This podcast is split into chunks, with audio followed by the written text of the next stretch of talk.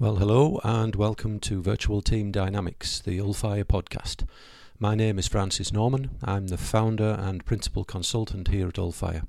At Ulfire, we specialise in helping organisations get the most from their virtual teams through helping develop an understanding of how the virtual team members interact. This is episode number five, and today we're going to be discussing some of the issues faced by personnel and organisations during the process of an expat relocation. So, for many, many organisations working in international, particularly in international projects, but also just working internationally, there comes a time when some of the employees will be expected to, to relocate either for a few weeks, a few months, or in some instances it can actually be classed as a, as a permanent relocation. Each of these relocations come with their own challenges, both personal and professional, but each can also have its own specific rewards, uh, both at the individual level, the organisational level, and also for the families of the of the personnel impacted by these relocations. So, assuming you're a member of an established organisation, you've been there for a little while, your manager comes along and says, "Hey, look, we want you to uh, to move over to wherever, somewhere else within the organisation to uh, to take on a new role. Um, here are a few of the things that you would need to consider and that your organisation should consider during the process of, of that relocation. Firstly, will you be moving alone, um, or will you be going with a with family? Um, are you in a are you are you in a family? Are you a single person? So we'll talk about that one first. The second one is how well do you know the personnel that you're going to be working with and what do you know about the location that you're moving to? What support network will you have, both in your point of hire, in the office that you're normally based in and where you're relocating from, but also very critically into the office that you're relocating to. How will the organisation support you as, a, as an individual, support you as a family group, and what do you need and expect from them, and what should you need and expect from them during the move? How long will the expat contract last? Um, is it a contract that will be um, you'll be there for a certain period of time on an expat package? And then after a while that package will be transferred over to be a permanent employee at that location. What are the terms and conditions? How will you travel? Um, what kinds of financial allowances will you get? Will your accommodation be provided for you? Will the accommodation be suitable? Are there schools for your for any children, family members that you may have coming with you? Um, what what are the job opportunities for an accompanying partner should you should you choose to go down that route? And finally, and something that lot, not a lot of organisations or individuals consider, but which is very important, what happens if it all goes wrong? What's the exit strategy, both for the organisation if they decide that the individual is not the right fit, and for the individual if they get partway down this whole process and realise that it is just not for them. So, taking these points individually, firstly, whether you go single or accompanied, um, for many organisations, they'll have a couple of different forms of contract. One will be single status, so you you travel on your own, you travel and you live in a in accommodation which is suitable for someone living there on their own. The alternate would be um, let's say a family, accompanied spouse, whatever the whatever the organisation's term may be, and in that sort of situation, it would be the whole family group, whether that be two individuals or whether that be um, a family with children. Each of these are very different. The the durations of a single status relocation typically they have a, a shorter cycle time, so they would they would get to uh, to relocate to their new location, but they would have reasonably frequent trips back to their home base potentially. Whereas a family relocation, because of the extra expense and because of the extra upheaval, typically the family would go there and they would stay in situ for longer periods between uh, between um, trips away. But you need to really think about whether you're going to travel single status, if your if your partner, for instance, has a has a job they can't they can't leave, if you have children who are at an age where pulling them out of your uh, of their normal school would be very disruptive to their education.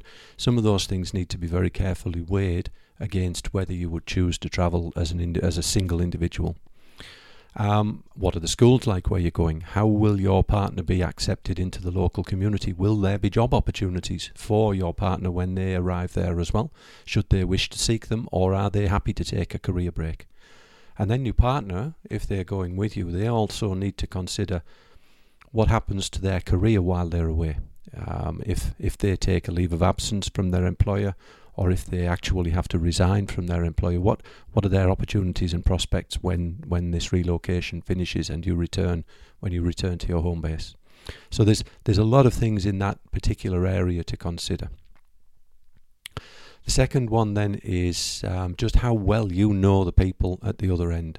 When you that can make a very very large difference. If you're if you're relocating to uh, to another office where where you have colleagues and friends already in situ you've got a support network when you arrive. If you're however moving to another location where where you may be the only representative from your organization you need to be very aware that while you're there you're going to have to be substantially self-supporting this can make a big difference both from the selection of the kinds of personnel that an organisation may choose to send, and also it can have a big impact on the kinds of people that would accept such a relocation. They need to be independent if they are going to be the sole representative of their employer. They also need to be real uh, company people. They uh, will be the face of their organisation while they are in that country. And you need to be very careful that those are the right people to represent your business, and equally the business needs to to make sure that they're going to be supporting those people properly. The easiest and least um, least troublesome of all of these options is when an individual moves to an established office where there's already a support structure where they may know a small number of people or a large number of people at that other office. They may have met with them and worked with them on other projects. They may have met them at corporate conferences. They may have dealt with them for years. They may even be people who've relocated themselves from the same place as the, as as you're going to move from. So there's a lot to consider in in there as well in terms of just how people will interact and what opportunities will be presented for them. The support network is is quite a critical one as well, particularly if the move is to a location where the individual will be standalone. Um, they need to know that when they get there, they're going to have the right kinds of levels of support from the organisation so that they can work effectively, so that they can be the right kind of ambassadors for that organisation while they're there. And they need to know that that support network will support accompanying spouse, uh, partners, children, um, whatever other their their forms of contract and their and their family group may be for that relocation.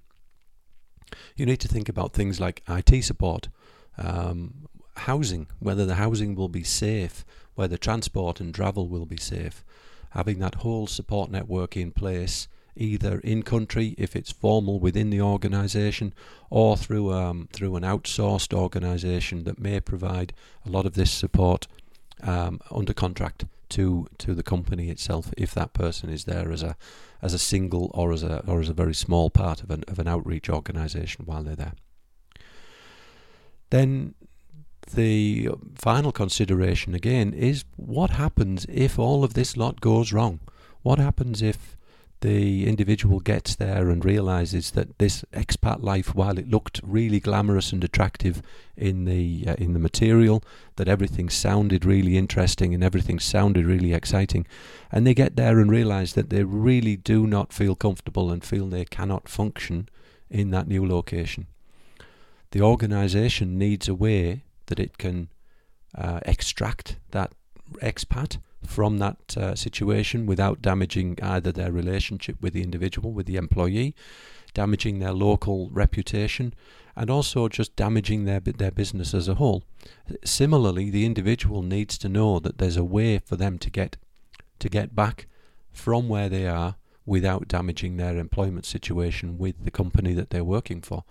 Um, having someone there who feels that they really, really hate where they are and that they're there under duress and that they're there because they know that if they were to return to their, or believe if they were to return to their organization, that they would be treated badly, that person is never going to be a good ambassador for your company. So you need to be very careful about, about this whole exit strategy, extraction strategy for, for getting people out. And of course, you need to think about the safety side because sometimes the people can be relocated to countries that are um, are not the safest places in the world, and, and you may need to find a way to remove them from that country should there be military unrest or tension or political unrest or whatever. So you need to be very careful both from an organisational perspective and from the perspective of the individuals, just what happens if it all goes wrong and it all goes badly. So a lot of a lot of what I've talked about so far makes these sound like fairly big and scary undertakings, and for many people they will be. For a lot of people, this may be their first time living in another country. It's very different when you live in another country to when you visit for a holiday or you visit for a very short business meeting. You're actually there. You have to you have to find ways to survive. You have to find where to buy your groceries. You have to find things to entertain yourself when you're not working. You have to find new friends and new relationships, and you have to just build your life for the period of time that you're in that country. It's very, very different, but equally a very rewarding and very, um, uh, very exciting opportunity for people. It's a way to build new friendships, to build new cultural understandings, to build new relationships within an organization, and to really cement a, an international career within many businesses. So the the opportunities are superb, but they need to be carefully, carefully considered before you before you embark on these moves. And that consideration needs to be both from the business and from the individual's side. So I hope you've enjoyed this um, this discussion. Um, feel, please do feel free to check us out at um, www.ulfire.com.au um, there is a there is an article there associated with this podcast, which is uh, which is available for, for reading and for downloading. Um, and of course, feel free to either subscribe to our regular newsletters from Ulfire or to subscribe to the podcast feed. And I look forward to speaking to you in future episodes.